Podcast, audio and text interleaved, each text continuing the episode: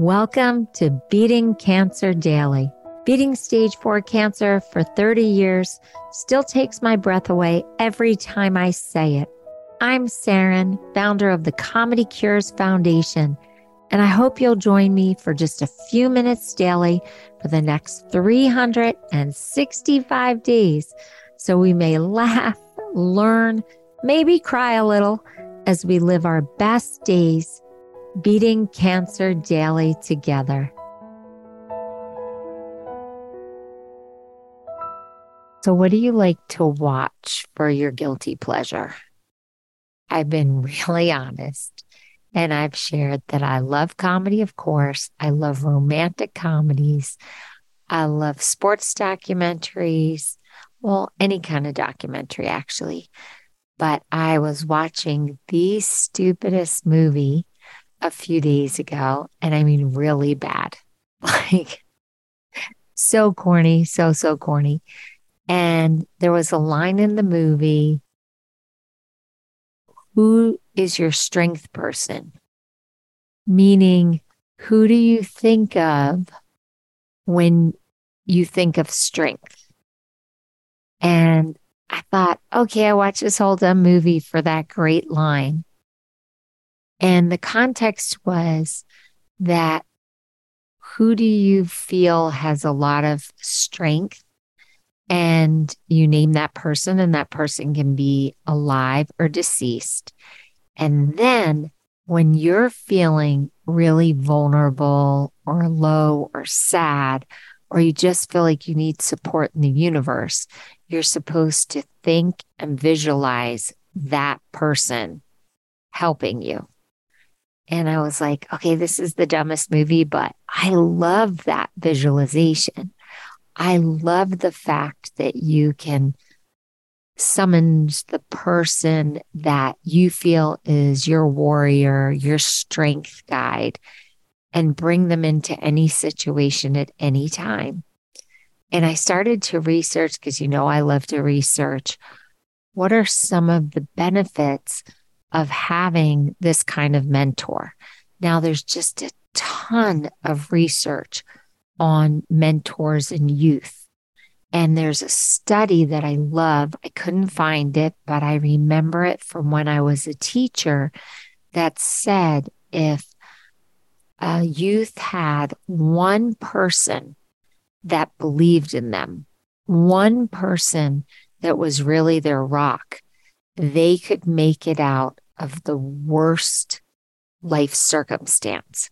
They could go on to basically escape that terrible reality and have a brighter idea for their future and then work themselves out into a better situation in their lives if they had one adult that really believed in them, inspired them, and supported them.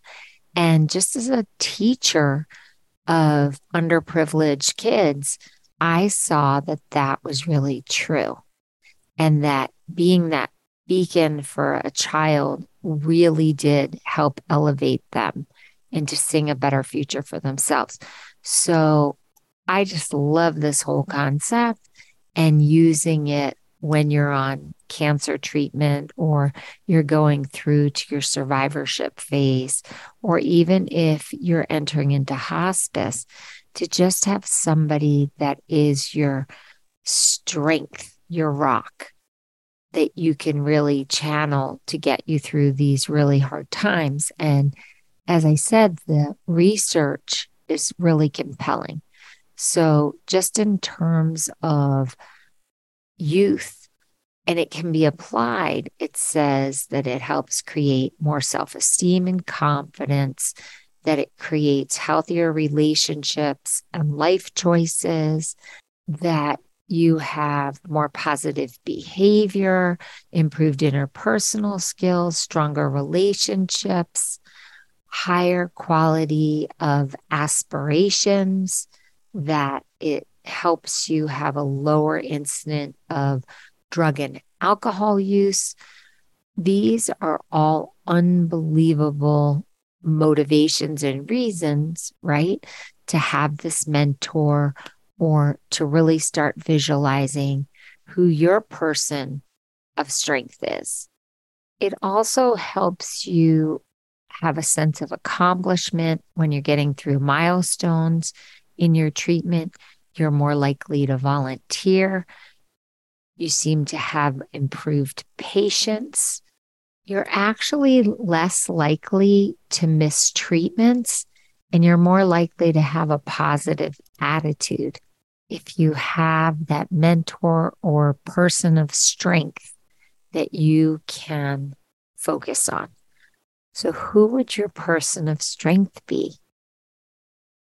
It's really curious. Would you pick a family member?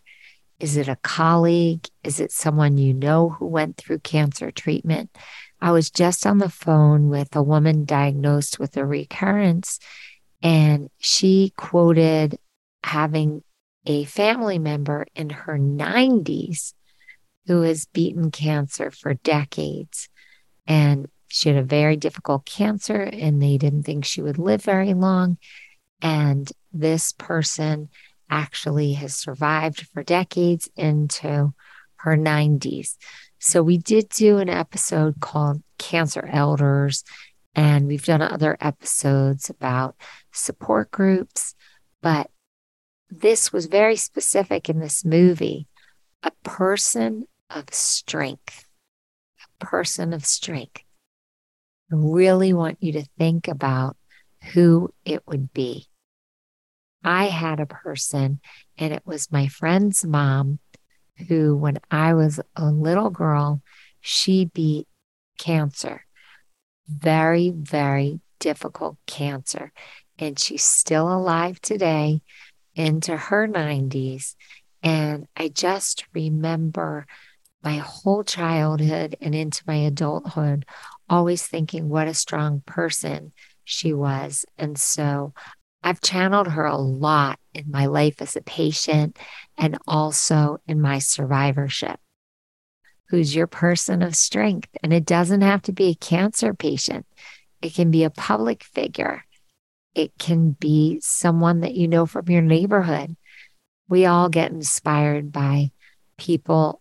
Nellie, the lady who raised me, I did a whole episode on her unbelievable faith and strength when I was going through treatment and the laying of hands and the prayers that she did over me.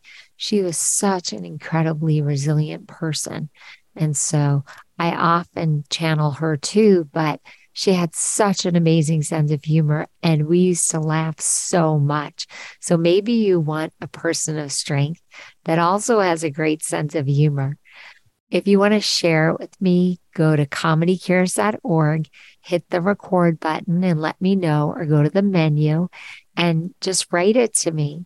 I'd love to know who your person is and why they mean so much to you and why you can start to visualize them when you need an anchor, when you feel like you need a rock to just channel and rely on.